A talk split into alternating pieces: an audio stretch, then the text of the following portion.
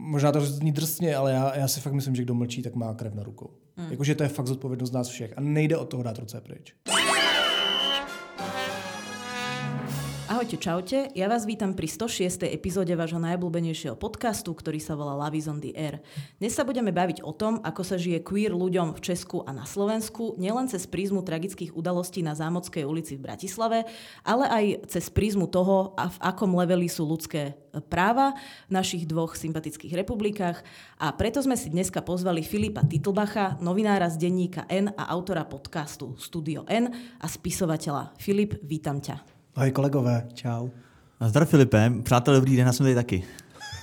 Vítek nemal prvou otázku, tak se potřeboval připomenout. Ano, samozřejmě, Vítek, je to aj tvoj podcast. Byl tady takový beef, jako než jsme začali, možná řekněme posluchačům mezi váma. Trošinku, to si schováváme potom do silvestrovského dielu, ale dneska, priatelia, pokusíme sa o trošku srandy. Primárně, tak ako to vždy býva pri nejakých tragických udalostiach, si srandu budeme robiť teda najmä sami zo seba, lebo tých dôvodov máme o čosi menej. A ja idem rovno na prvú otázku, pretože máme ich dosť. Filip nemá až toľko času, ako máme my otázok.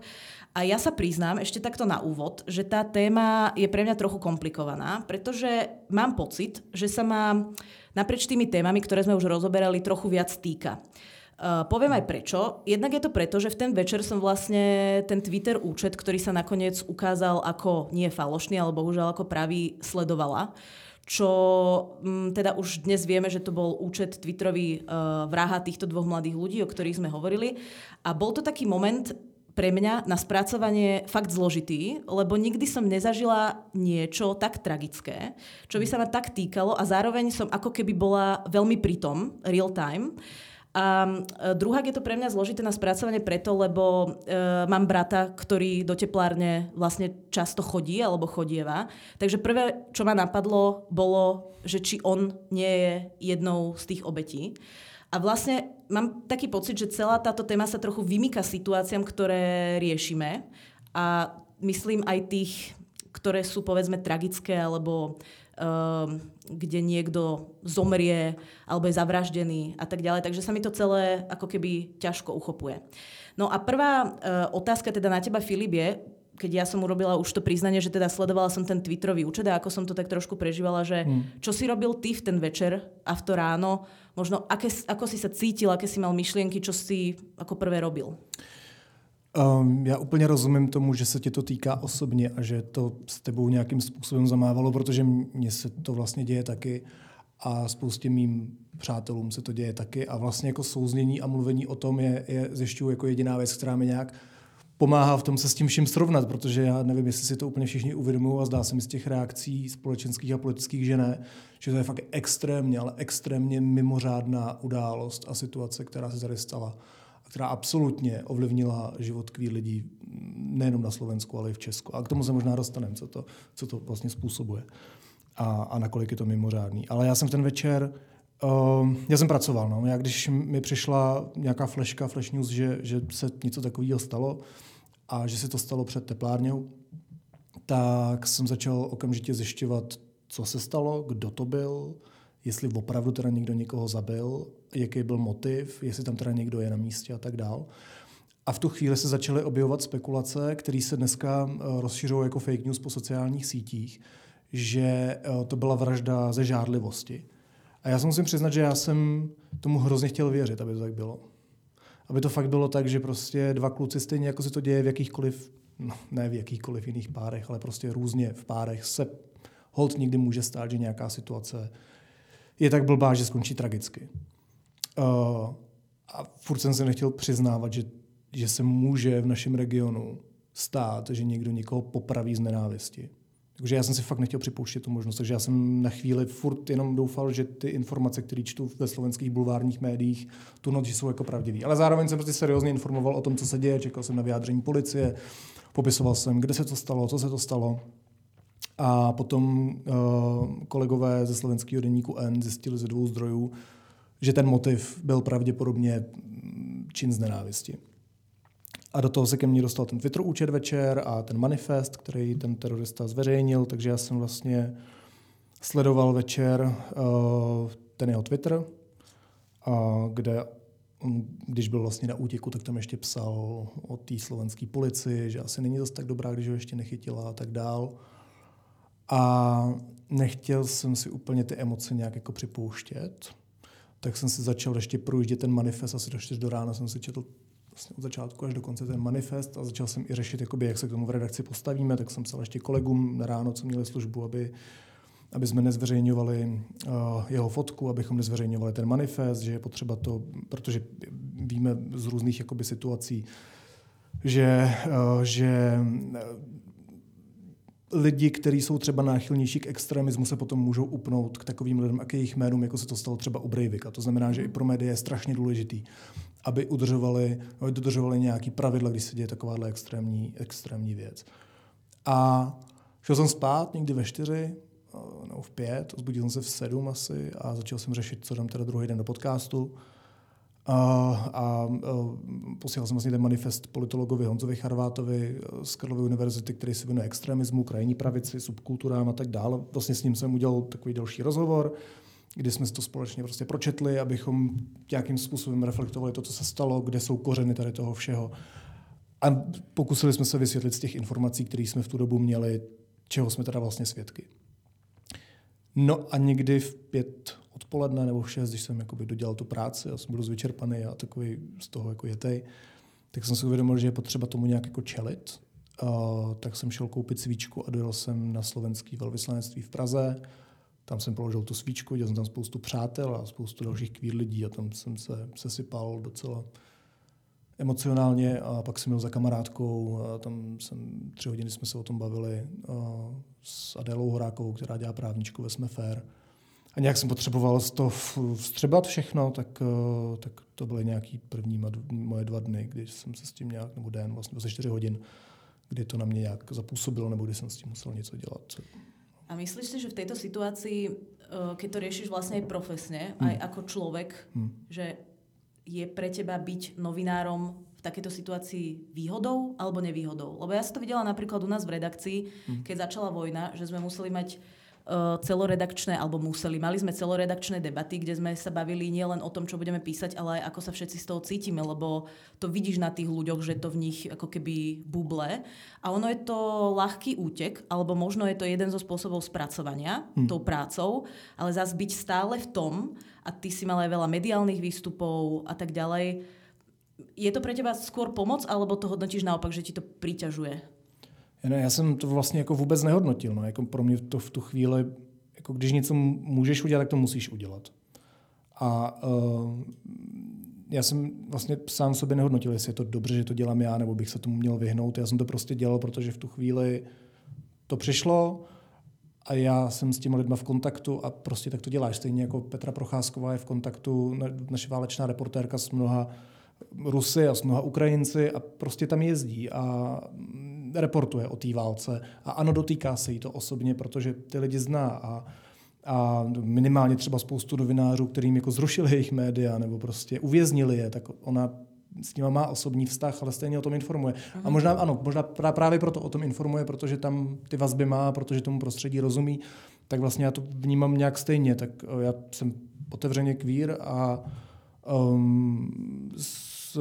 jako považuji spíš asi za výhodu, když o těch věcech informuju, že ty lidi znám, že tam mám ty kontakty, že vím, na koho se obrátit, že znám problémy queer lidí, takže možná potom pro mě třeba o trochu jednodušší ty témata zpracovávat z toho pohledu nebo volit třeba ten jazyk, který do toho patří a můžu se vyvarovat nějakým jako věcem, který v tom nemají co dělat. Mě zajímá taková věc, že ty jsi říkal na začátku, že je vlastně šokující, že spousta politiků nebo i lidí na sociálních sítích se k tomu staví dost jako na lehkou váhu, neberou to vůbec vážně. Tak co tebe na celé té situaci vlastně nejvíc šokuje? No, že mlčí. A že se nic neděje. Co se děje? Jakože co víc se musí stát, aby narovnali práva, aby jako v té trestně právní rovině chránili queer lidi stejně jako jiný menšiny v téhle společnosti. Co jiného se musí stát, než aby prostě jako uzákonili při nejmenším registrovaný partnerství, ale jako nejlépe zrovnoprávnili naprosto tu situaci. než že jako jsou rozstříleni dva mladí lidi na ulici. Já vlastně nerozumím, jako, co je vlastně na tom nepochopitelného, nebo co jakože já nechápu, jak to, že ty politici nestojí v řadě vedle sebe a automaticky nesrovnávají všechna práva, automaticky prostě se neomluví za všechny svoje homofobní výroky a je mi úplně jedno, jestli seš konzervativní nebo liberální politik. Prostě jako snad žijeme v nějaké civilizované společnosti, kde platí ústava, kde se lidi nestřílejí na ulici z nenávisti. A pokud víme, že tohleto, že tu nenávist způsobuje podhoubí, který si vytváříme a v tom podhoubí jsou přesně hate speech, nenávistní útoky, homofobní výroky, situace, která prostě není rovnoprávná pro ostatní lidi. To znamená, že nastavuješ nějaký mantinely, nějaký hranice v té společnosti, kde někoho považuješ za divnýho, podivnýho. Má extremista šanci ho označit jako někoho, kdo vlastně do té společnosti tolik nepatří, takže je vlastně legitimnější se ho zbavit. No tak jako politik přece zastupuje úplně všechny. A společnost to samý. Já jsem jako vlastně zklamaný, protože já měl za to, že jako přinejmenším Česko v těch 90. letech bylo světovým lídrem v dodržování a v respektování a ve zvýrazňování lidských práv. Myslím, že to byla naše jako světlá chvilka v nějaký novodobé historii a teď jsme se na to vyprdli. Ja na to zareagujem opäť trochu osobne, pretože my sme nahrávali podcast, ktorý sa napríklad venoval bisexualite, lebo to je niečo, k čomu sa ja viem napríklad vyjadriť. A ja mám možno také šťastie, a v tejto situácii by som povedala možno, že aj šťastie v nešťastí, že ja vlastne som sa nikdy so žiadnou diskrimináciou priamou nestretla. Ani v práci, ani v nejakých rodinných kruhoch, priateľských kruhoch. A ja som možno vlastne málo pociťovala tú urgenciu, ako keby byť nejak aktívna v tomto smere. Že ja to beriem vlastne za otázku času. Hej, že áno, tí ľudia, ktorí teraz buď mlčia, alebo kričia z tej v úvodzovkách druhej strany barikády, že budú časom tak zabudnutí ako ľudia, ktorí chytali, ja neviem, bežkyne na maratónoch a zabraňovali ako keby volebnému právu žien, že ich tá ako keby história potrestá. Ja si to tak brala, že to je ako keby otázka času, hej? Trošku inak to začínam vnímať, keď Katarína je teraz napríklad vo veku, kedy chodíme na svadby našich priateľov a ona vlastne na mňa pozerá, že ale ja by som si ťa chcela zobrať a tým, že ja už tú tému možno mám trošku vysporiadanú, tak nejak úplne veľmi aktívne ju neriešim. Proste tá moja odpoveď na to je, že žijem otvorene ako keby svoj život, snažím sa byť dobrá v tom, čo robím, snažím sa budovať nejak priateľské vzťahy a tak ďalej. A mňa vlastne zaujíma v nadväznosti na to, že keď všetci vlastne vieme, že je to otázka času a je to vlastne overené aj výskumami, aj nejakou skúsenosťou empirickou z iných krajín, ktoré manželstva pre všetkých majú. A dokonca aj z prieskumov v Českej republike vlastne vyplýva, že väčšina potenciálnych voličov, tých politických strán, ktoré buď teda nejak sa vyjadrujú k tejto tematike, je za, tak vlastne čo ich k tomu vedie? Keď aj tá verejná mienka je vlastne na strane tých manželstiev pre všetkých. Že rozumela by som tomu, keby sa oni báli o stratu politických bodov, keby tá verejnosť bola naklonená inak, ale vlastne, že pre mňa je ten problém strašne neuchopiteľný z niekoľkých dôvodov. Toto je možno jeden z nich. Ďalší je potom zase, že mne príde vlastne bizarné sa s niekým baviť, že či ja som ako dostatočne dobrá, alebo rovnako dobrá ako človek N, hej, nejaký ako priemer, keď, vieš, ako to myslím, že pre mňa príde, vlastne tá debata mi príde bizarná, že ja vlastne neviem tú diskusiu viesť. Ale zaujíma ma to z toho politického pohľadu, že vlastne prečo sme k tomu ešte ako spoločnosť nepristúpili, keď tá spoločnosť je vlastne tomu naklonená?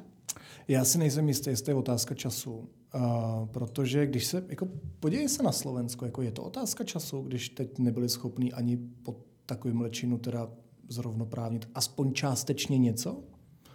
Je to otázka času, když se podíváš do Polska, kde se vytváří prostě anti-LGBT zóny? Je to otázka času, když se podíváš do Maďarska, kde se zakazuje queer literatura? Já si myslím, že jako tohle jde v návaznosti s tím, jak je asi zdravá ta společnost, ta demokracie, jakože i svobodní média a tak dále. To je jako vlastně v ruku v ruce s mnoha dalšíma tématama. A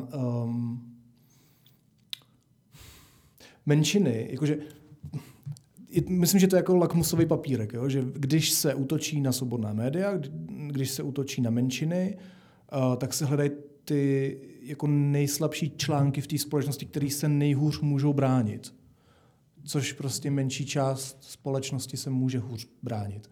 A tohle prostě v nějakých politických taktikách funguje, ač třeba většina veřejnosti může být nakloněná, já nevím, zrovnoprávnění manželství pro všechny, tak ty stejně, pokud jsi politik, který jede na vlně nenávisti a sbírá přes to politické body, tak stejně musíš najít nějakého nepřítele, na základě kterého jako rozdělíš tu společnost a získáš ty politické body. To znamená, že ty tuhle množinu ukážeš jako něco, co je zvláštního, co je divného, což mimochodem si myslím, že pro velkou část společnosti, jako sáhneme si do svědomí, je furt něco divného a zvláštního, když dva kluci jdou spolu, nebo dvě holky, nebo nějaký ty trans lidi, nebo nebinární, co to vlastně chtějí a tak dál. Takže to vlastně jako tak vzdálený téma, že toho můžeš přiřadit k nějakému širšímu problému, k něčemu, já nevím, k Evropské unii. Podívejte se, co ta Evropská unie a ten západ chce. Jo, teď nám sem cpou prostě ženský, aby tady něco vedli a buzny, aby tady prostě si dělali nějaký pochody a tak dále. Vlastně to spojíš s nějakým větším problémem a NATO a ten západní svět. A ilustruješ na tom ten problém, jako něco divného, jako že tohle přece není ten normální svět, který my známe. A ono to fakt funguje. Čiže tam nejde primárně o to, že ako sú rozložené názorové prúdy v spoločnosti, ale ide o to, že sa to využíva ako nějaká téma. Jo, to je prostředek kulturní války. Jako, že kterou můžeš využít jako šíření nenávisti. Jasně, a tak podívej se, co dělá Putin jakoby s queer lidma. Já vlastně nevím, jestli mu ve skutečnosti queer lidi vadějí. Já nevím, jestli třeba ve skutečnosti queer lidi vadějí Tomio Okamorovi. Třeba ne, třeba má, jak on říká, mám spoustu přátel mezi homosexuály. No, tak pokud máš spoustu přátel mezi homosexuály a bavíš se s nima a jsou tví přátelé, tak proč bys to dělala? Jako... Já neznám na světě, když se dostanu k tomu Putinovi, což je extrém, a myslím, že na tom to je dobře vysvětlit. Jo. Já neznám na světě žádnou diktaturu, jakože žádnou, kde by se menšinám žilo dobře. Na světě neexistuje jediná.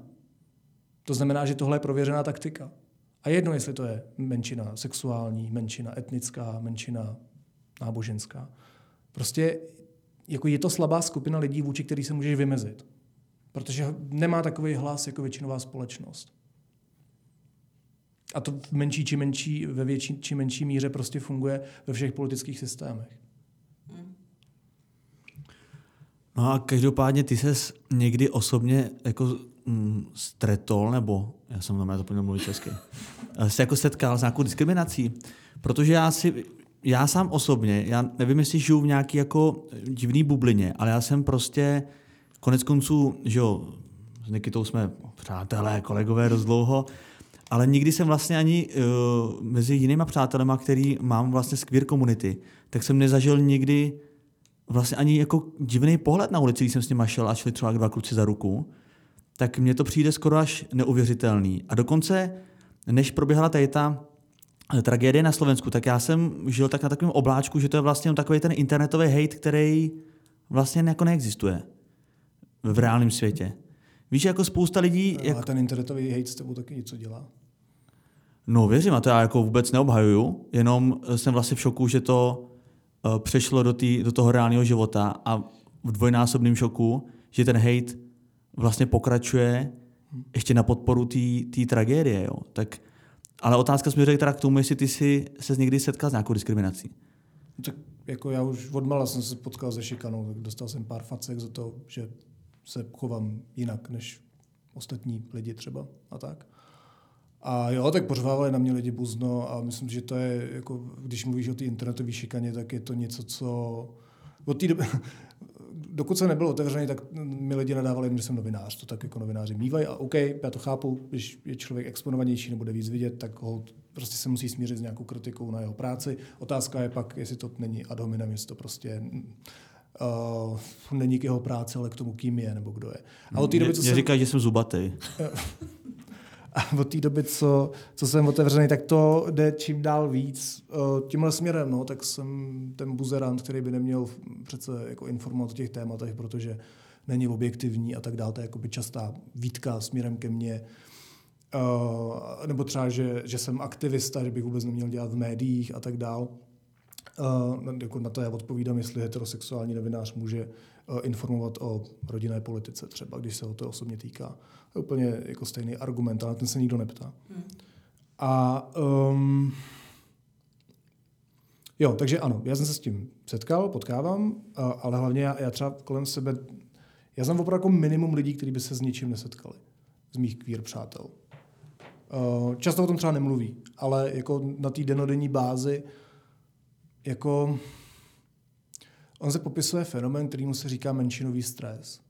A ty vlastně jako nemusíš ani zažít vyloženě jako fyzickou šikanu nebo verbální šikanu, to znamená, nemusí ti někdo podkopnout nohy na ulici, flusnout na tebe, dát ti facku, i když mimochodem to se děje v Praze mým přátelům, některým je ve velkém městě, tak ta společenská atmosféra, přesně jako jsou ty hejty na sociálních sítích, jako je to, co pronáší politici, kteří ti dávají najevo, že sem prostě nepatří, že prostě nejseš rovnoprávnej, to, co dělá církev, to, co dělají konzervativní kruhy, to, že nemáš dostatečné zastoupení v médiích a v kulturních referencích, že se vlastně dost mlčí o těch tématech, nebo že se karikujou ty témata, ty herci třeba, dejme tomu prostě, když mají zobrazit geje, nebo lesbu, nebo trans člověka, tak prostě se to stáčí opravdu k nějaký jako karikatuře těch lidí a ne k normálnímu prožívání života, který jako žiješ. Tak to tě vede k tomu, že, nebo to, že se můžeš outovat, jako třeba rodičům, já vlastně proč? Proč mám říkat, mami, jsem gay, proč to mají lidi dělat, ty to nemusíš dělat, protože to měl dělat já, rozumíš, jako to, k tomu tě ta společnost prostě tlačí, nebo dávat si pozor. A ten menšinový stres se popisuje tím, že každý žijeme v nějakém stresu, jo? Všichni prožíváme válku nějak, to, že je covid, věci, které se ti dějou v práci nebo ve vztahu a tak dále, to všichni prostě máme nějaký level stresu a menšinový stres je nadstres tohohle všeho. A to je ten, který specificky řeší queer lidi. To je fakt, to jsou otázky typu, můžu vzít svýho kluka, svou holku venku na ulici, nedostanu přes držku, můžu do arabských států a můžu se tam chovat normálně. Můžu říct svýmu šéfovi, že pojedu na dovolenou se svým partnerem, se svojí partnerkou a tak dále. Musím se vyoutovat rodičům, blá, blá, blá, prostě.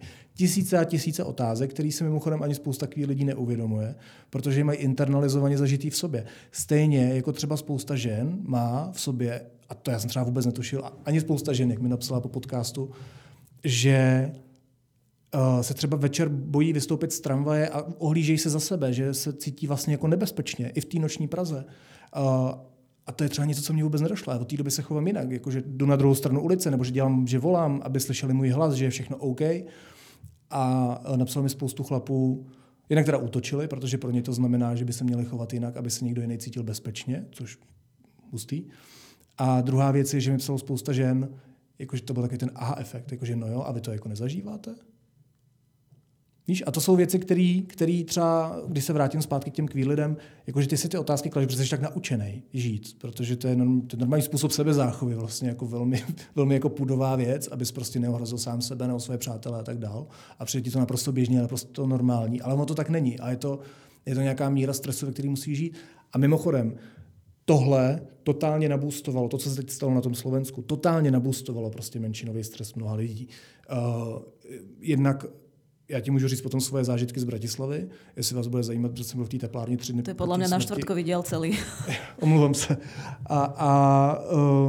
Ale mě prostě, jako mě napsalo tolik Slováků od té doby, protože jsem měl nějaký ty mediální výstupy, tak si mě našli, protože jsem o tom mluvil a psali mi, že tam nechtějí žít v té zemi, že se necítí vůbec bezpečně. Psal mi spousta Slováků a Slovenek tady v Česku, že se vlastně jako nechtějí úplně vrátit domů. Že vlastně je to pro ně jako hrozně nepříjemný a teď jsem řešil, a to je fakt jako tragický příběh, jo, který naštěstí neskončí úplně tragicky, doufám, že ani neskončí, ale prostě napsala mi jedna holka, a bylo to nedávno, že má kamaráda v jedné východoslovenské vesnici, který napsal dopis na rozloučenou a šel se zabít. A v tom dopise na rozloučenou, jako mě přečtu celý, on není zas tak dlouhý a myslím, že je fajn, když ho uslyší víc lidí. Hello friend, už nevládzem. Žiť, byť, pretvarovať sa a dýchať. V tejto spoločnosti, krajině plnej nenávisti. Omlouvám se za svoji slovenštinu. Je výborná. Počul som, že pán Boris Kolár necíti zodpovednosť za útok, ktorý sa stal, lebo terorista sa inšpiroval zahraničnými manifestami. Lebo tam nespomenul výroky či osoby žiadnych slovenských predstaviteľov státu, církví či extremistov. Ale nesiete ju. Za tie roky ju nesete vy, nese ju pán Matovič, pán Juraj Dimeši, jak se on čte? Dimeši. Pan Juraj Dimeši, paní Záborská a XY dalších poslanců, politiků, extremistů. ako Fico či ultrakonzervatívcov. A aj pán Heger, ktorý voči šíreniu nenávisti od svojich kolegov nevie, či nechce, alebo je iba neschopný vyvodit zodpovědnost. A ak ju necítíte za tu vraždu, tak snad to teraz už konečně pochopíte a budete ju cítit aspoň za moju samovraždu. Možno si některý aspoň trochu vstúpite do svědomia, ak nějaké máte. Krv ale ze svojich ruk už nezmijete. Prosím, nedovolte jim to. Vy, ta slušná mlčáca většina. Idem se zoznámit s Jurajom a Matušom, budem ich pozdravovat. A tohle se stalo jenom proto, co se stalo na Slovensku. Tohle prostě způsobilo v nějakém člověku to, že se šel zabít. Ten člověk žije, kamarádi mu překazili tu sebevraždu, já jsem se s ním psal, protože jsem mu skrz svůj podcast a jemu a dalším Lukášům, který něco takového zvažují, poslal zprávu, že nejsou sami. Myslím, že souznění je něco, co strašně potřebujeme všichni. A nejenom mezi sebou, ale všichni, jako celá společnost. A to je prostě praktický důsledek toho, co se děje. To je praktický důsledek menšinového stresu. To je praktický důsledek vraždy na Slovensku. Vieš čo, ja sa tomu menšinovému stresu ešte chcem pobaviť, ale v nadväznosti na to, čo si prečítal, sa ťa chcem spýtať jednu vec. A tá je, že potom, ako sme to každý z nás inak prežívali, potom, čo sa stalo, potom, aké to malo následnosti, reakcie a tak ďalej. Či už sme s nimi viac alebo menej spokojní, mala som jeden predpoklad a vždycky máš nejaké také ako predpoklady, ktorými si takmer istý. A jeden z tých, ktorými som si ja bola takmer istá, ani nebola zmena nejakej legislatívy, to som vedela, že to je samozrejme otázne, je to otázka nejakých politických síl momentálne a ich rozloženia, ale čím som si bola takmer istá je, že toto musí v tej spoločnosti naštartovať takú atmosféru, že budeme menej tolerantní k intolerancii. A nic. A to, ale nie, že nič, ale a súvisí to trochu s tým menšinovým stresom, ja sa k tomu ešte vrátim, dúfam, že nezabudnem, ale ja mám pocit, že na Slovensku, a není to len tým, že by som nesledovala správy, alebo že by ma to obchádzalo, ja mám pocit, že sa to zhoršilo v tom slova zmysle, že tí rôzni ľudia, v ktorých to tak ako vrelo, bublotalo, ten hejt bol taký, akože snažili sa krotiť, lebo vlastne alebo snažili sa krotiť, to vyznieva blbo, ale že si vlastne nedovolili vstúpať do integrity iných ľudí, že to v nich vlastne prebudilo taký ten dojem, že ako áno, spoločnosť to hodnotí negatívne, ale deje sa to. Tak urobím niečo aj ja. Vieš, v zmysle bitky, verbálne útoky. Ako keby tí ľudia povychádzali z tých svojich, nechcem to hovoriť moc ezo, ale z tých svojich nôr nenávisti. Vieš, čo myslím? Jo. A to bola vec, ktorá nemôžem povedať, že by ma šokovala najviac, ale určite mi to najviac ako keby prekazilo nejakú takú nádej v tú spoločnosť a v to, ako sa dokážeme vyrovnávať s takýmito udalosťami. Lebo to som naozaj nečakala, že by sa to ešte zhoršilo. Jo, tomu úplně rozumím. A vlastně já jsem toho byl jako taky svědkem, no, mě to lidi vlastně jako taky pár hodin po té vraždě psali homofobní výroky prostě na Twitter a tak dále. A no já nevím, jako já vlastně nevím, jak na to odpovědět, jestli hledáme jako odpověď na to, proč se to děje, nebo že je to pro nás šokující a vlastně s tebou jenom můžu sdílet jako vlastně stejný nějaký, u mě možná si trochu aj zděšení, že to tak je, ale vlastně u mě se to, já myslím, že to je totiž určitá část jako pokrytectví nějakého lidského, že od toho chceme dát tak trochu ruce pryč. A projevuje se to tak, že ty vlastně jako pokračuješ ve svém chování, protože vlastně dáváš najevo těm ostatním, že ty za to nemůžeš, že prostě se takoval normálně, že to je přece běžný dělat si z něčeho srandu nebo prostě mít nějaký názor na někoho, ale přece já jsem nikoho nezabil, jako co já bych se choval nějak jinak. A druhá věc je, a to těžko se to popisuje, abych se nikoho nedotkl, protože to vůbec není mířeno osobně proti nikomu, kdo mi třeba psal po těch věcech, ale je to prostě nějaký symptom něčeho, který mě u toho napadl. Potom, co jsem byl v té teplárni a přijel jsem zpátky, tak ta debata, to byla asi nejtěžší debata, na který já jsem kdy byl. Vlastně těžko se mi popisuje vůbec, co jsem cítil v tu dobu. Jo. Ale evidentně to zapůsobilo i na spoustu lidí, kteří mi začali psát, jestli jsem v pohodě. Jako Filipe, seš OK, Filipe, zvládáš to všechno, Filipe, to musí být pro tebe strašně náročný. Mm. A když se to opakovalo pořád a pořád a pořád dokola, tak jsem si říkal, a co ty? Protože se mě ptají lidi, jestli jsem v pohodě. A ty jsi v pohodě? Mm-hmm. Jakože to se netýká jenom kvít lidí, děcka. To jakoby, to, že se nenávist zaměří na určitou skupinu lidí, znamená, že my tu nenávist fakt necháme probujet a příště to může být proti komukoliv. Jakože my jako, fakt všichni jsme v menšině. Jakože všichni, každý z nás je v nějaký menšině. Někdo je prostě chudý, někdo je bohatý, někdo je kvír, někdo není, někdo je plešatý, někdo není, někdo je cizinec, někdo je Čech, všichni budeme starý. Seniori jsou taky skupina, která je menšinou. A rozumíš, jako ta nenávist se může kdykoliv přelejit na úplně kohokoliv, bez jakýhokoliv důvodu. A sorry, střílet kvír lidi jenom proto, kým jsou, je střílet někoho bez důvodu. Tak abychom se nedivili potom. Jako když dáváme ruce pryč a mlčíme od toho, že se stalo někomu a my si říkáme, no jo, to nejsem já, dítě, já přece nejsem kvír a moje dítě není kvír a moje rodina není kvír, tak to přece není můj problém. Je to problém jako svině. Vieš čo, ja v poslednej dobe tak prechádzam takými uvedomeniami. Ja si ti to spomínala, keď sme sa vlastne dole stretli, keď som ťa prišla privítať. My sme to ostatne preberali aj v tom poslednom dieli, že je také obdobie ako keby, že ľudia sú ochotní a schopní robiť väčšie zmeny, lebo vo svojich životoch, lebo okolo nás sa toho deje veľmi veľa, je to veľmi intenzívne. Ale ešte musím povedať jednu vec, ktorá s tým súvisí. To je taký jeden môj zážitok, a možno je to, už teraz vyzniem ako stará, ale možno 10 rokov dozadu som viedla takú debatu s priateľmi, ktorí majú židovské korene. A oni mi vtedy hovorili, to bola ešte taká doba, keď sme sa vlastne niektorým dnešným politickým predstaviteľom, ktorí sú možno v parlamente, ale vtedy boli skôr takí ako, neviem, jak to mám nazvať, že boli na smiech vyslovene, že sme sa z toho smiali. A oni mi hovorili, no ale vlastne ja to ako úplne verejne nehovorím, že mám židovské korene. A ja som nerozumela tomu prečo. Ja som to tak nepociťovala. Ja si myslela, že po druhej svetovej vojne, hej, že to bolo také všeobecné nejaké vedomie, že to sa predsa nemôže už nikdy stať, to sa nemôže zopakovať. A v poslednej dobe prežívam takýchto prezretí, vlastne oveľa viac prezývam, ako frekventovanejšie sa mi dejú takéto prezretia ako v minulosti. Ale on ten antisemitismus opravdu jako roste a mimochodem, když jsem si četl ten manifest, tak on je namířen nejenom proti queer lidem, ale i proti židům. A ten člověk, proto to vzpomínám, ano, přesně tak. No. A ten člověk chtěl zabít i premiéra země, to znamená, že se soustředil i na politickou elitu. Takže jako, to je opravdu jako širší problém, to je opravdu jako problém nenávisti. A problém toho, kam ji necháme zajít a nakolik se k tomu postavíme. A já mám opravdu, možná to zní drsně, ale já si fakt myslím, že kdo mlčí, tak má krev na rukou. Jakože to je fakt zodpovědnost nás všech. A nejde od toho dát ruce pryč. Jako jde, ale jako žijí si tady s tím morálním přítěžkem na sobě. Protože ho máš. Já ještě... Pardon, já dlouho nic neřekl, a kdo mlčí, má krev na rukou. Tak já radši něco řeknu.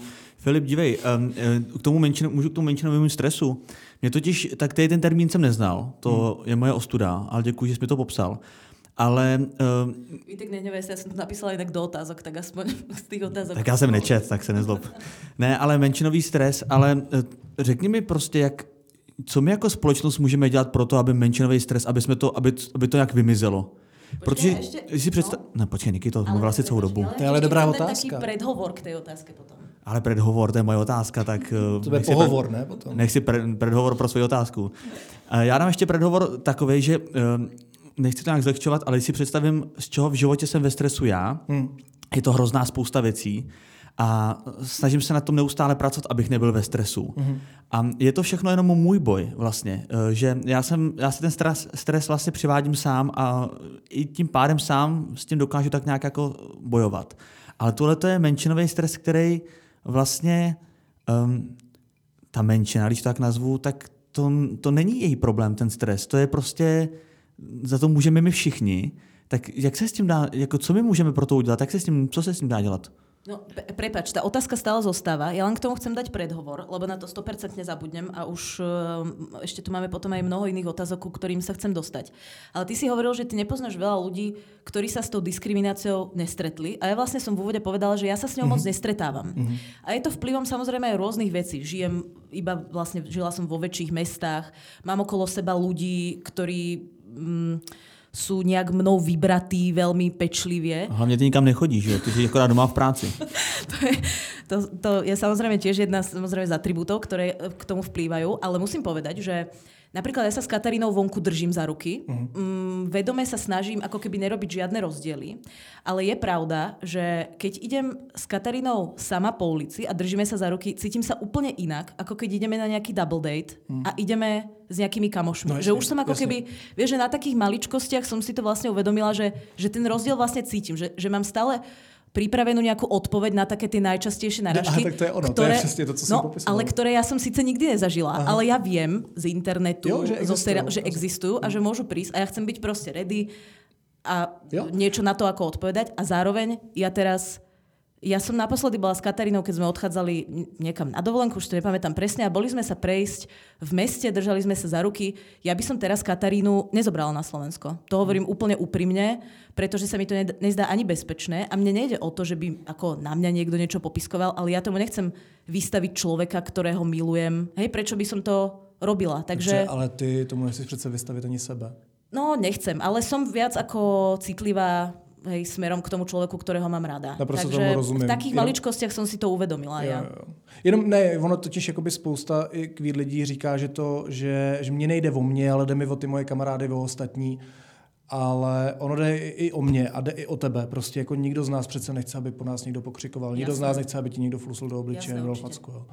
A nikdo z nás ani nechce číst ty hejty jako na sociálních sítích. Jakože proč? A jenom abych odpověděl na tvoji otázku, že nemáš moc prostoru tady, ale já myslím, že jako třeba přesně tím, co teď děláš, jakože pochopit tu věc, jo? Jakože dělat něco pro to, aby pro tebe to bylo srozumitelný, proč se to děje a co vlastně ty pro to můžeš udělat. Myslím, že jako tohle je jako ten způsob, jakože zajímat se o ty věci, vědět, že i tvůj hlas má sílu a mimochodem vlastně jako tvůj hlas má pro queer lidi mnohem větší sílu, než je její vlastní hlas. Vždycky to funguje tak, že když se někdo zastane nějaký menšiny a není součástí té menšiny, tak už se líp jako vnímá ten názor. To je prostě, nevím, k čemu bych to přirovnal. Když se jednalo v Polsku o protipotratových zákonech, tak strašně, že nám pomohlo, když se jich zastali muži. Jo? A nebo třeba queer lidi se strašně zastávali žen. A tak to je historicky daný. Jo? V 60. letech, když byl Stonewall a tak dál, tak ženy byly ty, a mimochodem dodnes většinou ženy jsou ty, kteří si zastávají queer lidi. To tak prostě většinou bývá. A queer lidi zase to oplácejí zpátky ženám. Když se hovoří o jejich právech, tak opravdu jsou jedni z prvních, ne všichni samozřejmě, jo? Ale velká část z nich jedni z prvních, kteří se za ně prostě postaví. Protože dynamika útlaku je všude stejná. Protože ji znají. Protože máme nějakou společnou citlivost a nějakou zkušenost, která prostě, jo, možná je nepřenositelná, ale tím, že si ji uvědomíš, tak potom se líp ti obhajuje nebo pochopíš to, co obhajuješ. Ale co může dělat člověk? Člověk může jako nemlčet. A ono to je fakt strašně moc. Jo. Když seš prostě u nějaký situace, kde, já nevím, a může to být fakt jako sranda, jo, že někdo prostě řekne buzno nebo něco a tak jako je fajn ho upozornit, že to prostě není úplně OK to říkat, že fakt jakoby perspektiv fajn vůči jinakosti a že spousta lidí vůbec jako to nemyslí nějak zle, ale ono to fakt něco v těch lidech způsobuje. Tak vědět o tom a občas, když vidíš, že někdo na někoho pokřikuje a je úplně jedno, kdo to je, jestli to je Rom nebo queer člověk, nebo žena, nebo muž, to je jedno. Prostě jakoby jde o to se vždycky nějak postavit za to, že jako pojďme zarespektovat jako všichni takový, jaký jsme. A no, takže jako nějaký porozumění, nějaký uvědomění si, že tady fakt jako je nějaký problém a nějaká nerovnoprávnost a pokud se ti chce a nikdo ti do toho nemůže tlačit, tak se za ní postavit. Aby pak potom vlastně taková ta Nikita neměla ten menšinový stres, nebo respektive měla ho úplně stejně jako ten pocit, nebo takhle. Aby se Nikita nebála, že někdo něco řekne, nebo naopak, aby se těšila na to, že se někdo zastane. Ježiš, to jsem řekl úplně komplikovaně. To je tak složitá myšlenka, že my budeme vlastně chodit, že já, Katarína, ty a Katrin a vlastně se budeme těšit na to, že kreativně, různě kreativně se můžete vy dva zastat. Ale když se lidi jako začnou zastávat jako veřejně, no tak ty půjdeš ven a budeš mít menšinový stres, ale zároveň jako menšinovou naději, že se někdo zastane. Chápeš? Že se jako vynuluje, jo? Inak ta představa toho, že by se ľudia predháňali v tom, ako kreativnějšie se zastať jako různých menšin, mi vlastně připadá celkom zábavná. Jako pojďme tohle dělat, pojďme se kreativně zastávat všech. Já to zkusím, proč ne? Dnes jsme do toho trošku špásu, priatelia. No máme tu aj ďalšie otázky, tak Vítek, Sťažoval si sa. Dej si je, nech sa ti páči, ja som ti ich vyzelenila, aby si nepovedal, že si ich nenaštudoval, tak pýtaj sa. A to si napsal sám, bo to som napsala ty? To nebudeme takto asi verejne hovoriť. To je ako podcast náš. Jako to se napsal všechno já, Nikita to tady tlumočí.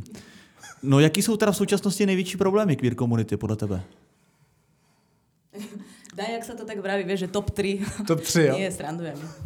Lebo jeden je menšinový stres, hej, že pozeráme sa vlastne na celú tú problematiku skrz tú vec na Zámockej, alebo tú tragédiu na Zámockej, ale to predsa není celá debata.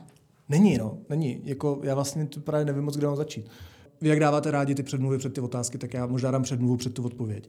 A to je to, že já nerad používám slovo komunita. Občas mi to ujede, OK, ale protože jsem naučený tak mluvit, protože takový byl jazyk. Ale ono vlastně jakoby, to slovo komunita v češtině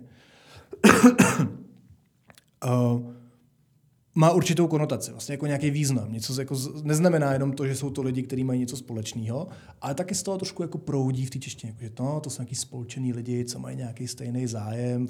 A to jsou ty buzny, strašně, co... že je to nějaká skupina lidí, co mají například rovnaké reťazky na ruce, víš, že mají něco také vizuálně. Nebo žijou pod jednou duhovou střechou prostě a tam se společně vaří a tak jakoby chtějí prostě nějak tu společnost jako změnit. Takže já to jako nerad používám, protože třeba community v angličtině fakt jako má jiný vlastně význam, nebo tam to fakt znamená ten denotát toho slova.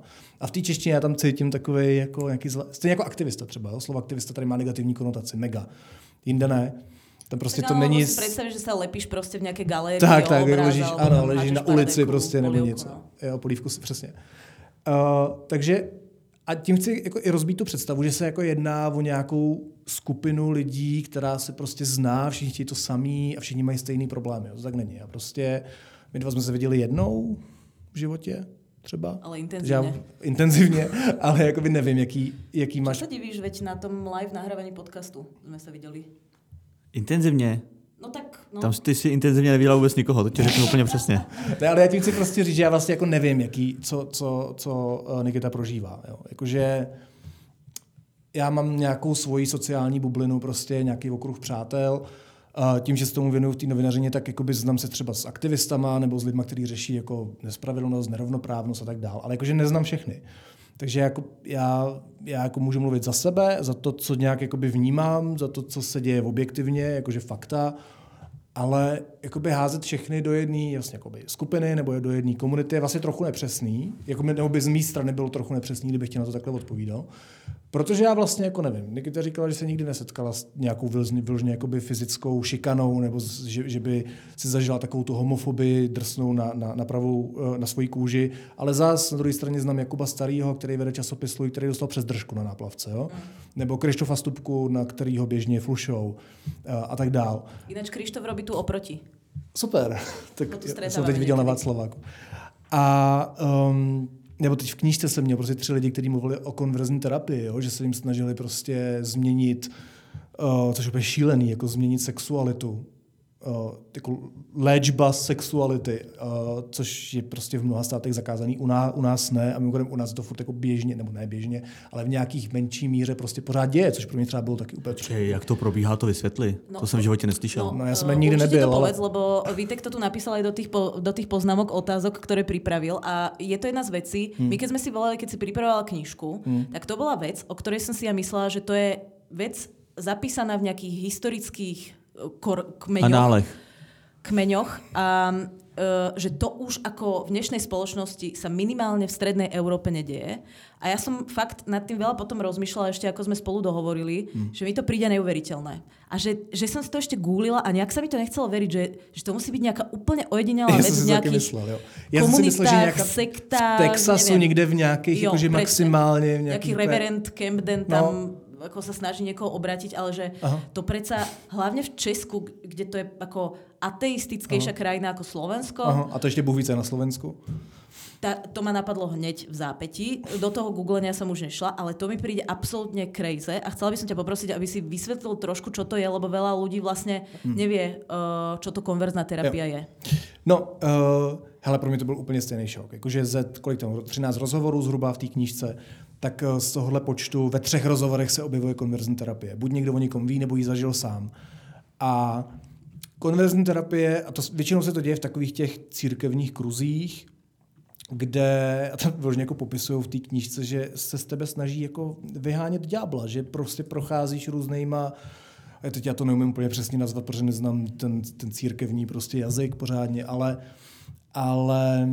že jsou to jako různý modlitby, nebo že ti pošlou tvoje dítě, což se stalo právě tomu Kryštofovi, na církevní tábor, kde třeba musel spát nutně na posteli s holkou, že se snažili jako je dávat dohromady a tak dále. Jako, že a tam bych zase jako jel, jako upřímně řečeno. No, tak no. Jako... No jasně, ne, tak chápu, pardon, tak dlouho nebyl, vtip, pardon, pokračuj. Tohle... Jo, nebo fakt jako zažíváš opravdu jako nepříjemný, jako dlouhý sezení s nějakým knězem, který ti říká, že ti to jako rozmlouvá. Provádíš hřích, jasně. A ono fakt, když tohle jako děláš dlouhodobě, nebo když do tebe někdo takhle něco dlouhodobě hustí, tak to fakt přináší jako velký psychický šrámy.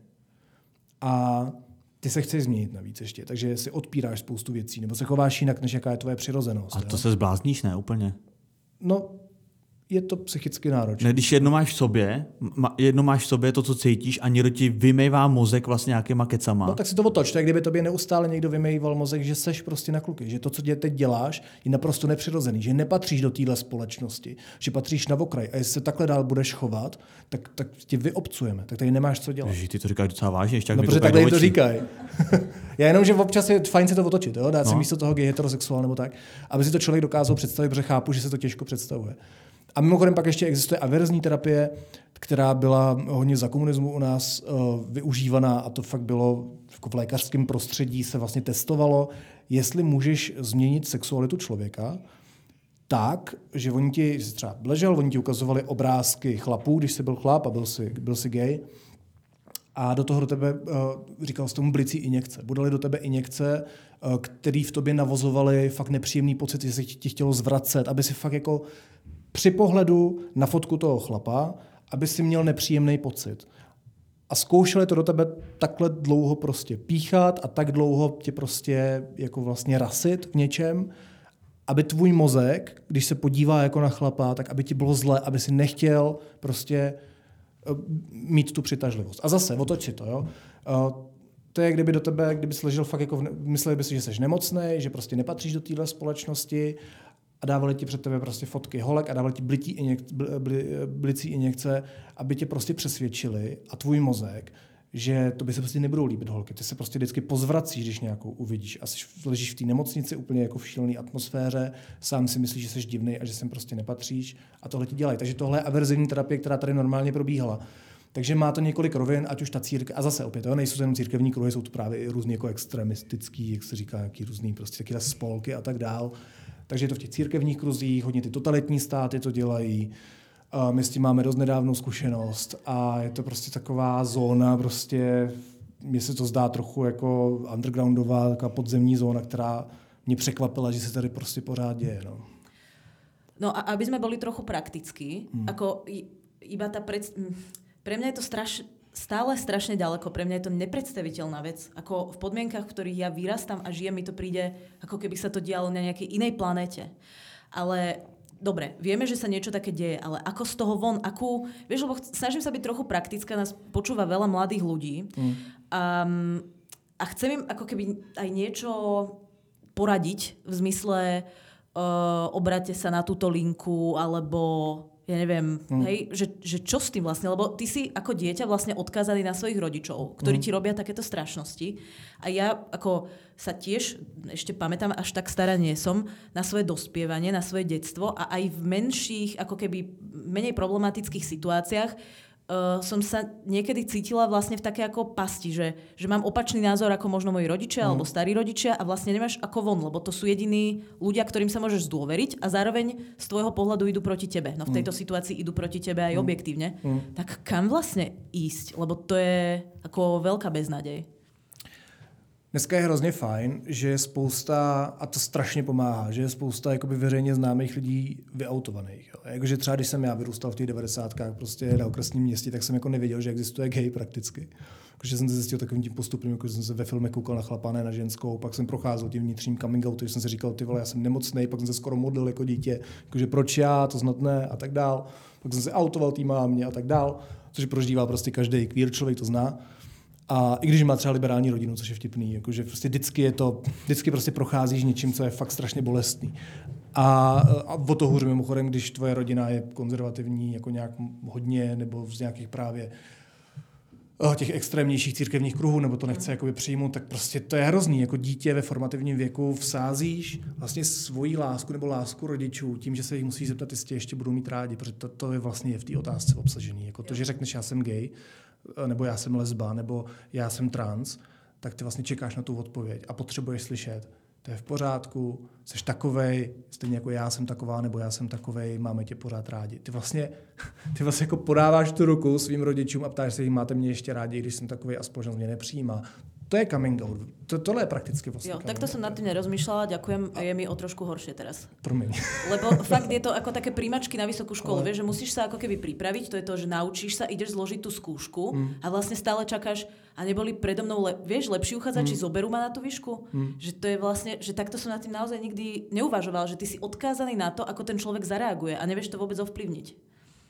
No, je to tak. A navíc jako tím coming outem, pak už je to samozřejmě jednodušší, ale si procházíš celý život. On se vždycky říká, že prožiješ nějaký coming out v rodině a to je celý život. Jakože ty vlastně celý život se auto, že přijdeš do nový práce, novýho kolektivu, nový kamarádi, někde představí, prostě jakmile se začne mluvit o vztazích, tak jako řekneš, když se říct otevřeně, že žiješ s klukem a vždycky čekáš, jaká bude reakce, protože prostě pro spoustu lidí je to nepředstavitelný problém, jo, z nějakého důvodu.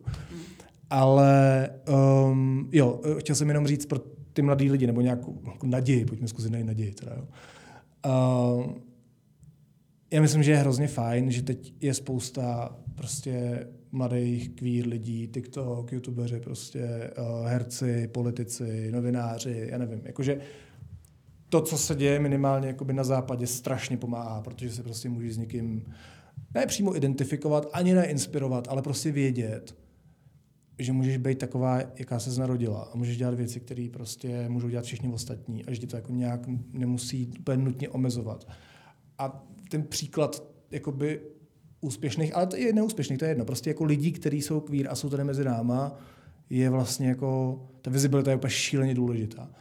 A pokud se ti stane něco fakt jako blbýho, nebo se s tím nevíš rady, tak už naštěstí jako existují různý spolky, jako je třeba fakt pravidelně podporu s Barvouven a jsem jim strašně vděčný, že to dělají, s Barvouven.cz, kde jsou mentoři, kterým prostě v anonymním chatu můžeš napsat, co se ti děje v rodině, co je doma, jsou tam psychologové, můžou ti nějak pomoct tu situaci řešit.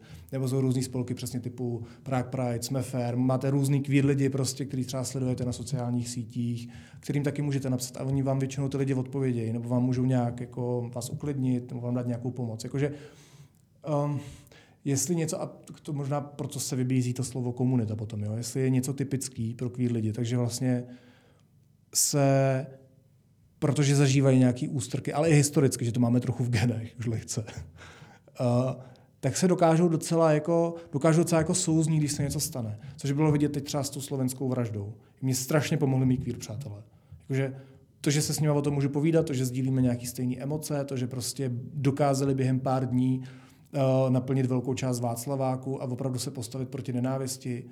A to, že tam fakt přišli jako velmi inspirativní, velmi známí lidi, je něco, co je strašně důležitý, protože ty lidi fakt cítí strach.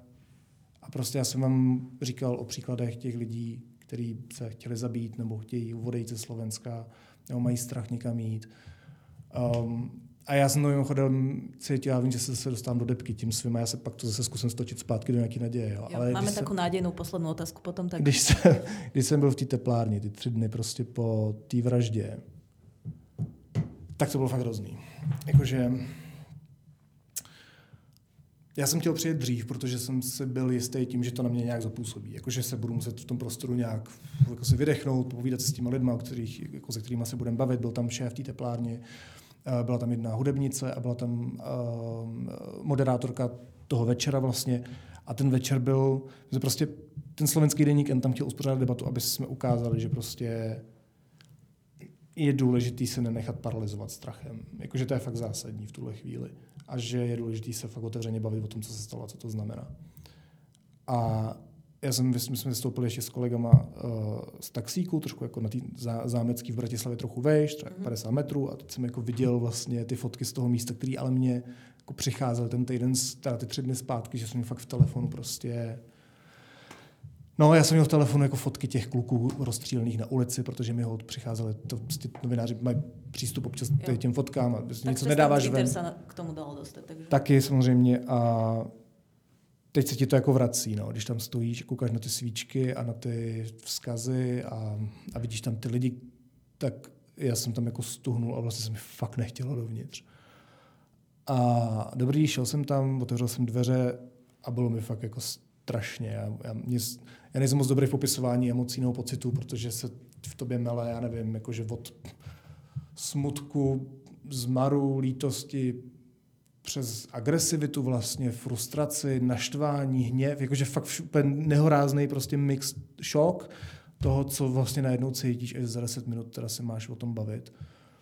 A v jednu chvíli přišel Matuš, šéfredaktor Slovenského NK a takhle jsem minutu před tím streamem za nás postavil takovou vývěsní tabuli, na ní bylo napsáno Litovel a já jsem si říkal, proč jako to je nějaký sponzor, to je fakt nějaký divný, ne? Jakože to je při té příležitosti, jak se ho zeptal, proč jsem dává tu tabuli a on tak se na ní podívej pořádně. Já jsem se na ní podíval, jsem 20 cm a ona byla prostřílená skrz nábojema, který mířil do těch těl. Jo, to jsem viděla, no. To... A teď jsem měl teda jakoby za minutu mluvit. Jakože fakt jako, já se mluvím, že se směju, jo, ale to je prostě fakt tak těžký, že občas člověk se chová jinak, než to, co má v hlavě, že cynismus trochu někdy pomáhá. Ale jakože to byla tak těžká situace pro nás, pro všechny, kteří jsme tam byli, že jako, když tam kolem, mimochodem během té debaty, protože oni se vědělo, že bude, tak tam projížděli motorkáři, který tam túrovali venku, prostě, aby nám přerušili tu debatu. Jela tam černá dodávka, která taky zastavila před tou teplárňou, túrovala tam prostě, než se jako rozjede. A to jako máš fakt strach. Mm. Nebo tam ani se nemusí vlastně nic dít. Jo. Teď se vracím k tomu menšinovému stresu, že vlastně nemusí být vůbec založený na jako realitě, že se opravdu tobě musí nutně něco stát. Kolem chodili lidi, kteří tam šli zapalovat ty svíčky. Já jsem vždycky, když někdo prošel kolem toho okna, tak jsem tam prostě podíval. Pak jsem se podíval na Matuše, který byl u dveří a držel je, na toho šéfredaktora, jako co vidí venku, tak jsem se snažil číst z jeho ksichtu, teda co se děje. Vedle něj stála moje kolegyně z Českého NK, se kterou jsem tam jel, která držela prostě v pravý ruce pepřovej sprej, tak jsem vždycky zkontroloval situaci nebo to, co slyším, na Matuše, na Evu, do toho na tebe jdou ty emoce, do toho posloucháš ty lidi při té diskuzi. Hele, šílenost úplně. To je jako v letadle, keď pozeráš na letušku, vieš, že keď je v pohodě, tak se cítíš přesně, jo. Takže tohle jsem mi jako dělal. A to je vlastně jako něco, co jsem dřív nezažíval. Takže tohle byla nějaká jako změna chování v nějaký situaci. Druhá věc, druhý den jsem jel do rozhlasu slovenského na rozhovor, do RTVS a měl jsem sebou, nebo ta kolegyně měla takovou dlouhou tašku, ve které měla nějaké věci a já jsem sebou neměl batoh a byl jsem v redakci toho slovenského NK a potřeboval jsem si vzít peněženku, mobil, sluchátka, něco. Tak jsem se to hodil do té její tašky, dal jsem si ji přes rameno a přišla za mnou Monika Todorová, kolegyně ze slovenského NK a říká mi jenom pozor na taxikáře. Říkám, ne, jakýho taxikáře? A ne, to jenom s tou duhovou taškou, jakože, a jo, že nechytneš nějakýho blbečka nebo něco. A to je druhá věc, jakože, takže já jsem vzal tu tašku a sroloval jsem ji, vlastně jsem ji jako nosil celou dobu srolovanou, abych se vlastně jako nevystavil nebezpečí. To je jako naprosto sebezáchovná věc, jo. Což je jako druhá věc, kdy se vlastně chováš jinak. No ale vidíš, tak kde nájsť ale ten kompromis, lebo ty vieš, že ako ja to považujem za aj to, čo robí vlastne Roman samotný, ako sa tomu vlastne postavil extrémne čelom. To je pre mňa neuveriteľná vec. To je jeden z nejsatečnejších, pardon, ja to musím říct, lidí, ktorých som poznal ako za poslední dobu. To je pre mňa opravdu až nepochopiteľné. Lebo neviem si to ja predstaviť, ako by som niečo také zvládla, ale vieš, že ty hovoríš na jednu stranu, ak môžeme, tak musíme, čo sa mi zdalo ako, že som si to tak veľmi zapamätala, keď si to povedal, lebo je to veľmi jednoduché na zapamätanie a tým pádom sa to ľahko aplikuje v tých situáciách, vieš, že nemusíš si ako hovoriť nejaký filozofický predhovor, stačí aplikovať jednoduché pravidlo, ale zároveň že ja vlastne tiež hľadám teraz tú svoju cestu v zmysle, ja chcem byť teraz odvážnejšia, lebo veľmi aktívna som nebola, považovala som to, že ja ako queer ľuďom pomáham v tom slova zmysle, že to hovorím do podcastu, že to tak normalizujem ako keby. A zároveň hovoríš, buďme odvážni, ale zároveň potom hovoríš, no, ale ja mám strach, že vlastne... Ale že čo radíme jako ostatním? Ale že... no, nic jako radíme, tak nemůžeš nikomu radit, jak se má cítit. Já nejsem hrdina. Já prostě jako, pokud je tam nějaký riziko, že dostanu přes držku od nějakého taxikáře, tak prostě tu tašku sroluju, protože nechci dostat přes držku. Pokud sedím v teplárni, kde prostě 3 dny zpátky zabili 2 mladí lidi, kteří byli mladší než já, tak mám strach, když tam sedím. a venku turují motorkáři. Prostě já nebudu zastírat, že nemám strach, že se nebojím o život, když prostě vím, že za mnou je prostě prostřílená tabule. Je mi z toho blbě. Ale jsou chvíle, kdy se cítíš líp, jsou chvíle, kdy se cítíš hůř. A já když se cítím líp a mám na to energii a mám na to sílu, tak prostě něco udělám. Když se cítím hůř, tak to prostě neudělám, protože na to nemám energii, protože na to nemám... Protože ja to nemám. No, ja som na to nereferovala ani v zmysle, že teba chcem ako teraz nejak napádať, že ťa chytať za slovíčka. Skôr, že myslím si, že veľa ľudí s tým bojuje ako, alebo hľada si tú cestu podobne. Tak ma skôr zaujímalo, že ako s tým narábaš ty, ale ako takhle, možno ja tá myslím, rada, že riadiť sa podľa seba, že to tvoje hrdinstvo sa ako neráta tým, že či ho uplatňuješ non-stop v každej situácii. Že pre mňa je napríklad veľmi dobrý návod, keď možno to nie je návod, ty by si to asi tak nepomenoval, ale pre mňa to nejakým spôsobom návod je, alebo nejaký príklad, že robím to, čo za danej situácie ako keby zvládam. Hej? Že snažím sa byť odvážny, alebo snažím sa nejako svoje pocity, svoje spracovanie komunikovať, snažím sa nejakým spôsobom tú tému aj z hľadiska profesného, aj z hľadiska ľudského komunikovať, ale do miery, do ktorej to pre mňa není vlastne zničujúce. To, že myslím, to je úplne legit. Časný, ale ja myslím, že to i jako je v té větě, a možná to není tak jako explicitní nebo tak jasný, jako že pokud můžu, tak musím, ale já občas nemůžu. Kvůli sobě, kvůli svojí psychice, kvůli tomu, že prostě nějaké věci nezvládám, kvůli tomu, že se prostě sesypu někdy z něčeho, tak prostě nemůžeš. Ale jako, víš co, taky mi napsal několik lidí od té doby, že vlastně se cítí hrozně starší lidi většinou, že se nevyautovali dodnes a že žijou vlastně jakoby skrytý život a to jsou lidi, kteří mi občas píšou přesně takové ty věci o tom hrdinství. Jakože já vám tak závidím, že jste s tím šel ven. Vy jste takovej hrdina, že prostě o tom mluvíte. Vy blá, blá, blá, blá, blá, jo. Ale to jako, rozumíš, to jsou třeba lidi, kteří žijou, psal mi jeden výčepní prostě z nějaký vesnice na Moravě, kde ho všichni znají a tak on, to není slabost to neříct, protože prostě se nechceš dostat do nějaký situace, protože ta společnost tě nutí dostat se do nějaký situace, ta společnost tě pořád klade nějaký jako morálně, prostě ty bys měl být takovej, ale zároveň my tě vlastně jako nepřijmeme. To není jeho chyba, že to nechce udělat. To je chyba té společnosti, že mu nedovolí žít takový život, jaký on prostě žije. Jo. Takže zase jako opatrně s tím, musím s tím jako opravdu jako nakládat opatrně, protože i to autování, já prostě taky nesnáším, když někdo někoho vyautuje. Což se to je jedno. No, na Slovensku se vám to dělo s jedním politikem. Jo. No děje se to vlastně stále. A děje se to stále a pořád, jo. Ale jako i v běžných, normálně u běžných lidí, nemusí to být politici nebo veřejně známí osoby, prostě jako spousta lidí se potkala s tím, jakože no, tak seš buzná nebo ne, nebo co, jako, líbí se ti ta holka nebo něco. Jakože neautujte lidi, prostě, jakože teď, jak jsem popisoval, no, to jako není úplně ani lehký jako vnitřní nějaký přijetí tady ty věci a navíc je to strašně nerespektující vůči ostatním, jakože berete jim právo rozhodnout se sama o sobě. A je to strašně nefér. Jakože vystavujete situaci, která je pro ně extrémně nekomfortní, extrémně nepříjemná a mega může ublížit. Jakože každej se prostě může a nemusí vyautovat, když je na to ready. Protože ty překážky před těma nohama má. Takže je to naděje plný trochu.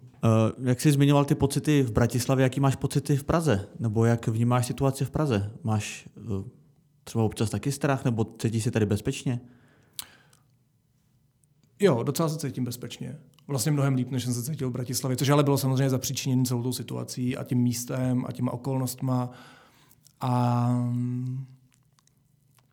Mě totiž zaujalo to, že roluješ tašku kvůli taxikáři, to mně přijde opravdu už jako extrém, že to tak musí být, nebo že člověk má strach vůbec tam jít s barevnou taškou, to by mě v životě nenapadlo.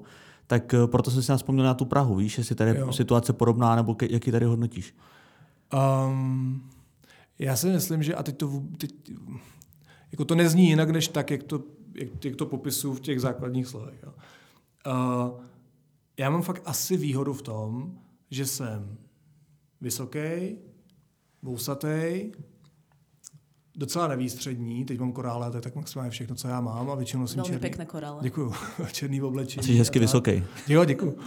A takže já vlastně jako nevyvolávám úplně u lidí nějaký. Já jako nedráždím moc tím, jak vypadám, nebo tím, jak se chovám, nebo tím, kdo jsem. A kdybych už někoho dráždil, tak asi nejsem úplně jako nejsnadnější cíl, na koho si dovolíš. A myslím, že to jako souvisí s tou výškou, že fakt na vyšší kluky si prostě méně dovolíš, než na nižší a tak dále. Což jako za nic z toho já nemůžu, prostě já jsem takovej, jaký jsem. Ale mám spoustu přátel, který prostě přes tu hubu dostávají.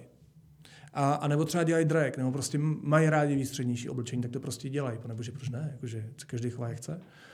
A takže jako já se necítím nebezpečně, i když mám v hlavě ty otázky, o kterých jsem mluvil, a i když mě občas něco napadne, svýho kluka za ruku nechytnu na ulici, ale jako z mnoha důvodů. To, jako jeden z nich je, že prostě nechci čelit těm pohledům. Jakože, ať už jsou negativní, neutrální nebo pozitivní, mě prostě štve to hodnocení. Jakože, já nechci, aby na mě někdo koukal opovržlivě, já nechci, aby někdo schválně uhejbal očima, aby náhodou nedal něco vědět, ale já nechci ani, aby se na mě někdo usmíval. A většinou to dělávali, když jsem se držel s tím Davidem za ruku, tak holky to občas dělají. No, většinou to jsou holky, které jako, vlastně z nich cítíš tu radost. Jakože ježiš, to je tak hezký, dva kluci se drží za ruku, konečně žijou v nějakém městě, který je jako otevřený. Fakt, a cítíš to z těch očí a z těch pohledů a dávají ti prostě ten support a tu lásku. Nejhorší je, že ty to nechceš. Víš, jakože já nechci žádný pohled, já si chci prostě jen tak držet se svým klukem za ruku, protože ho mám rád, protože prostě je to kontakt s tím člověkem a já vlastně jako se vůbec nechci vystavovat nějakému jakoby hodnocení, jo? Že to není žádný můj postoj, já vlastně nedávám nic najevo lidem kolem mě, já nechci jako dráždit lidi kolem mě nebo nějaké, já nevím, co v nich jako dělá, jo? Já myslím, že to je spíš jejich problém než můj. Ale jako kvůli tomu to vlastně neudělám, protože je mi to vlastně jako nepříjemný, jo? Takže jako jsou situace nebo jsou otázky a jsou věci, které mě nějak jako ovlivňujou, ale vlastně se tady cítím docela bezpečně. Ešte by som kľudne reagovala aj na tú vec, čo si povedal, ale iba tak ako v takom humornom slova zmysle o tej reakcii, že niekto je ako taký defaultne pozitívny, lebo my sme sa na to minule smiali, sme boli tiež na nejakej sešlosti a bol tam taký pár, dvoch mužov, ktorí mali spolu vzťah a ten sa ako nadmieru vlastne potešil tomu, že spoznal tiež pár rovnako pohlavný. Až mi to prišlo, ale takto. Aby sme si boli ako na rovnom, hej, že to nebolo nič v zmysle, že by som to hejtila.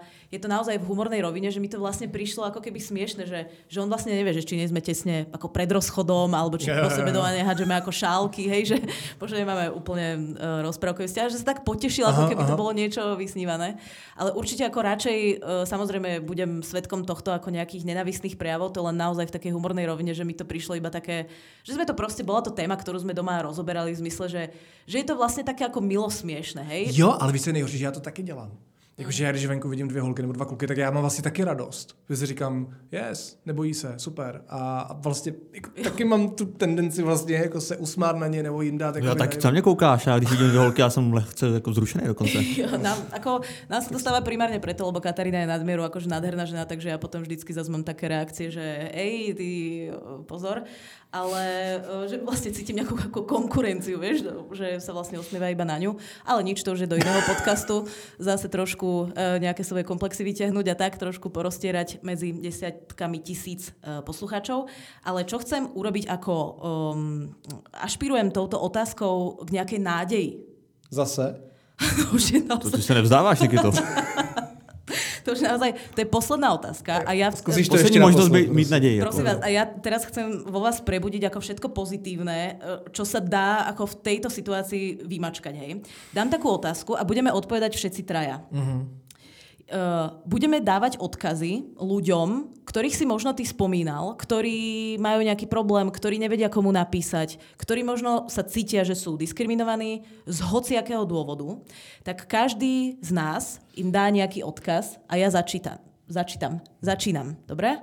Ja by som chcela povedať, že napriek tomu, že si tí ľudia, ktorí si možno tento podcast vypočujú a zároveň sú to aj ľudia, ktorí potrebujú niekomu napísať, niekomu sa zdôveriť, možno počuli, že ja teda tej diskriminácii nejak vystavená nie som, dúfam, že sa to týmto teda priznaním ani nezmení, tak chcem im povedať, že napriek tomu som relatívne empatická voči tomu, čo sa tým ľuďom ako keby môže diať a som dosť vycvičená aj z podcastu ako keby reagovať na rôzne situácie. Nie som terapeut, nie som psychológ, nie som psychiater, nie som odborná pomoc, ale viem sa do toho vcítiť a pozbudzujem všetkých, aby nám napísali na môj profil, na spoločný podcastový profil, kľudne aj Vítkovi. Ja Vítkovi budem kontrolovať žiadosti, aby mu to tam neostávalo 3 týždňa a neprepadlo sa do zabudnutia. Ale naozaj vás chcem poprosiť, ak máte nejaký problém alebo nejakú otázku alebo hocičo, poznámku, napíšte.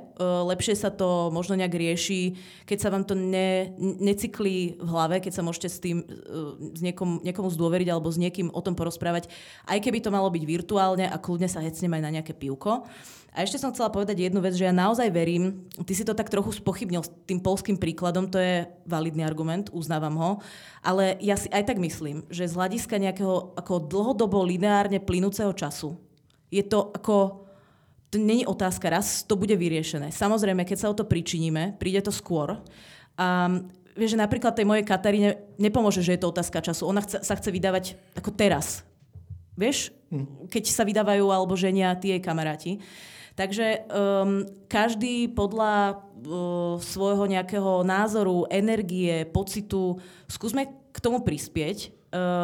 Buď aktívne, alebo aj neaktívne, možno nejakou netoleranciou tej intolerancie. To si myslím, že ak začneme žiť v takomto svete, plus k tomu pridáme to, že začneme využívať ako kreatívne spôsoby, ako reagovať na nejaké verejné výtky, tak myslím si, že to bude... Ešte to nebude ten dreamland, v ktorom chceme prežívať svoje životy, ale budeme oveľa bližšie. To si řekla moc hezky. Já cítím naději. To bylo dobrý, no. To bylo fakt dobrý. Snad to teďka nepošlo do kytek. Přátelé, dívejte, jsem rád, že jste to doposlouchali až sem. Tím bych začal. Za tebe jsem hrozně rád, že jsi přišel a řekl si spoustu věcí, které budou podle mě rezonovat posluchačema tak jako mnou. Já bych chtěl říct to, že já bych chtěl, aby jsme měli všichni hlavu vzhůru a abychom se nebáli, on se to jako jednoduše řekne, ale přijde mi, že že ty hejtři, ty lidi, kteří šíří tu nenávist, že jsou hodně slyšet a že to dobro je slyšet málo, ale já věřím tomu že toho dobra je vlastně mnohem víc a věřím, že nežiju jenom v nějaký speciální bublině, kde mám zrovna štěstí na lidi, že jsou hodní. Já si prostě myslím, že drtivá většina celé té společnosti minimálně v Česku je prostě hodná, ale ty hodní lidi prostě tolik nekřičejí, těm to připadá normální, ale ty kokoti, prostě ty dementi řvou hodně, proto jsou hodně slyšet a proto to v lidech vzbuzuje hodně strachu. Já bych se tím nerad nějakým způsobem nechal jako umlátit. Takže já si myslím, že to není naivní. Já věřím v to dobro, věřím, že, jak říká Nikita, že postupem času a doby bude dobře a hlavu nahoru, no. Já už nevím, co dál vyříct. Děkujeme, pan docent. Tak teď to ukončit je nějak nadějně. Já jsem depresivně laděnej člověk. Jo? To znamená, že není vůbec jakoby taktický nechat mě nakonec, zvlášť ještě k otázce, která má být naděje plná. Ale... My si potom zaspěváme ještě. Okay. Ale já vlastně podepisuju všechno, co jste řekli oba. A jenom k tomu, jak se zmiňovala to Polsku, nebo jak jsem ho zmiňoval já a ty si říkala, že si spíš myslíš, že to bude dobrý. Já si to vlastně myslím taky. Já jenom, aby bylo jasné, proč jsem ty věci popisoval tak, jak jsem je popisoval. Já jsem novinář, takže jsem zvyklý popisovat realitu v té surovosti, jaká je. A možná i tím, že jsem trochu depresivně laděnej, tak nemám moc problém jí popsat takovou, jaká je v celé té šíři i v té prostě pesimistický. To ale neznamená, že to tak je teď v Polsku a tak je v Maďarsku, nutně bude v Česku. To já jsem vůbec neřekl. A taky si to nemyslím. A tak ta otázka ani jako nezněla. Já jsem jenom popisoval rizika. Podívejte se nahoru, podívejte se dolů, na východ a tak dál, tam se to děje a je potřeba o tom vědět a je potřeba vědět o tom, kam se to může dostat a zároveň je potřeba, abychom teda jako zvedli ten hlas, aby se to nestalo. To je vlastně celá, jako to všechno, co já jsem chtěl říct. Ale jinak taky myslím, že naše společnost je dostatečně civilizovaná na to, aby jako tyhle maďarský nebo polský, nebo ještě hůř ruský nebo čečenský scénáře dopustila. A vlastně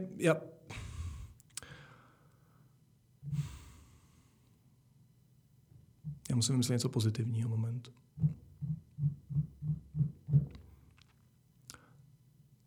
Já musím přiznat, že se mi těžko vymýšlí něco pozitivního, ale vím, že to je tím, co jsem za poslední 2 týdny zažil. Já jsem opravdu jako extrémně ovlivněný celou tou situací, extrémně ovlivněný nějakýma mýma nespracovanýma emocema, extrémně ovlivněný těma desítkama rozhovorů, který jsem prostě musel dát, protože jsem mohl, takže jsem musel, takže jsem taky dost vyčerpaný a to potom vede k tomu, že ten můj pohled jakoby není úplně jako validní ve smyslu toho, že tu situaci dokážu vždycky nahlídnout jako i z toho pozitivního rozměru. Ale zároveň je tady spousta lidí, kteří jsou hodní. Je tady spousta lidí, která pochopila, že sem nenávist nepatří a vy jste jedni z nich. Jako to, co teď nesete tím podcastem a tou epizodou, strašně přispívá tomu, že se prostě bavíme o nenávisti a říkáme, že sem nepatří. To, že prostě stojíme za nějakýma hodnotama a respektem nás všech. A tohle jako dělá čím dál víc lidí, mám dojem. Ano, nejsme ukřičení, protože prostě nejsme zvyklí na takovou debatu a protože si myslíme, že jako respekt se nedá vykřičet, ale prostě ho máš anebo nemáš a dá se naučit, anebo se dá trochu donutit ty ostatní lidi, aby vnímali tvoje hranice nebo hranice ostatních lidí tím, že jim jako nedáme prostory překračovat. A to myslím taky na každém z nás trochu. A ať seš jaká seš nebo ať seš jaký seš, prostě jako dávat najevo, že každý z nás má právo na život a na to, aby tě ostatní respektovali. A taky dost věřím, to je spíš jako moje naděje, ale já dost věřím v mladou generaci, v Gen Z, jakože jak já sleduju to, co, jako jakým způsobem oni jedou, jakým způsobem oni vnímají tyhle témata, jakým způsobem se o nich baví a reflektují je, tak já jsem fakt pyšnej na ně. A věřím tomu, že budou jako vodost lepší než my a naši rodiče a naši prarodiče. A strašně je podporuju. A jako stojím s nima v té řadě vlastně. Jakože oni jsou vlastně pro mě naděje a já budu dělat všechno pro to, aby se jim žilo líp. Pokud to bude v mých silách. Filip, děkujeme aj za tento odkaz, aj za to, že si našiel čas a ešte raz to s nami rozobral, lebo naozaj v poslednej dobe si toho mal, myslím si, že aj možno viac ako je znesiteľné a tiež sa tomu staviaš čelom a veľmi si to vážim, že si prišiel. Chcem povedať ešte ľuďom, že tá moja teda ponuka, že napíšte nám, je aj veľmi konkrétna, pretože my budeme mať štvrtkový diel, kde vlastne rozoberáme príbehy našich poslucháčov. Takže to je jedna z prvých vašich príležitostí nám napísať. My sa samozrejme tým budeme zaoberať do tej miery, do ktorej naša odbornosť siaha. A na tie ostatné budeme potom reagovať samozrejme nejakým súkromným spôsobom. Filipe, proč jsi přišel? Ty nás nějak znáš, nebo... Ne, to já fakt nevím, jestli máš nějaký vztahy s Nikitou jako historický, taky jste se jednou viděli, ale že takhle jako významný novinář přišel do našeho podcastu, toho si vážím. To tě rozhodilo, tady ta otázka. Teď to rozhodilo. No tak my jsme se s Nikitou potkali a bylo to strašně fajn a řešili jsme podcasty a já jsem vlastně rád, že to téma chtělo otevřít a vlastně to jako... No tak to jsi hodnej, ty vystupuješ v těch největších médiích a pak když do našeho podcastu, tak to si fakt vážíme. A tohle je největší médium, ne? Z těch všech, ve kterých jsem byl, pochopil jsem to správně. Ano, je to tak. Vítek. A hlavně našimi jako ty si řekla, že Love is on the air je největší médium. A hlavně našimi posluchačmi a čitatelmi je aj generace Z, kterou Filip podporuje. No samozřejmě, ne, jasně. Jenom mě zajímá ta historie. Jako... Ne, máte minimálně jako nejlepší název ze všech těch velkých mediálních domů, jakože Love is on the air, člověk musí podporovat, že jo. Je tam on the air, ale... Jo, já nemůžu anglicky, já se ale... Ne, v pohodě. Ale je to furt lepší než u kulatýho stolu. Každopádně, opravdu, teďka upřímně, díky. Opravdu upřímně, ale moc si toho vážíme. Protože my jsme dlouho nenahrávali, to všichni samozřejmě vidí, ale když jsme se bavili, jaký si dáme téma, že bychom mu to mohli odpálit nějakou srandou, tak jsme si vlastně řekli, ne, my to musíme odpálit tady tím, protože... Tohle to je fakt téma, který rezonuje společností a nic není teďka větší téma ve vztazích, v lásce, v sexu a ve všech těch věcech, které řešíme jako tohle. A prostě na tohle my bychom s Nikitou v životě, my bychom tady plácali, že? My bychom tolik zajímavých, klíčových myšlenek, které ty jsi tady pronesl, bychom v životě to bychom ani nevyčetli, nic nenastudovali a nic, takže moc děkujeme, jakou velkou hodnotu si dal našemu podcastu a je to všechno. Můžu taky poděkovat? Ano, nech se páči. Nech se páči, posadila se, překřížila se nohy a čeká. Nech se páči, Slovenský rozhlas, emočné vysílání. Ne, já fakt moc děkuju, že to otevíráte, protože je to fakt nesmírně důležitý. A máte vliv, máte hlas, šíříte lásku on the air a jako dali jste mi tu příležitost tý šířit s váma. Já se jenom omlouvám, že jsem do toho hodil takový ten svůj pesimistický tón trošku, ale ono to je někdy potřeba. No. Autenticita, a to posluchači vedia, je jedna z hodnot, ktoré si vážim najviac, takže som rada, že to bolo autentické. Myslím si, že v tejto situácii je to dôležité, na srandičky bude čas aj neskôr. Takže s týmto, priatelia, sa s vami dneska lúčime. Už sme si s Filipom poďakovali, Filip poďakoval nám. Nikdy nezabudnem na vetu, keď Filip Titlbach v našom podcaste povedal: ďakujem, že ste mi dali tú príležitosť, to si budem pamätať dlho. A my sa s vami pre dnešok lúčime. Moje meno je Nikita. Moje meno je Vítek, a.k.a. Víteslav. Auf Wiedersehen.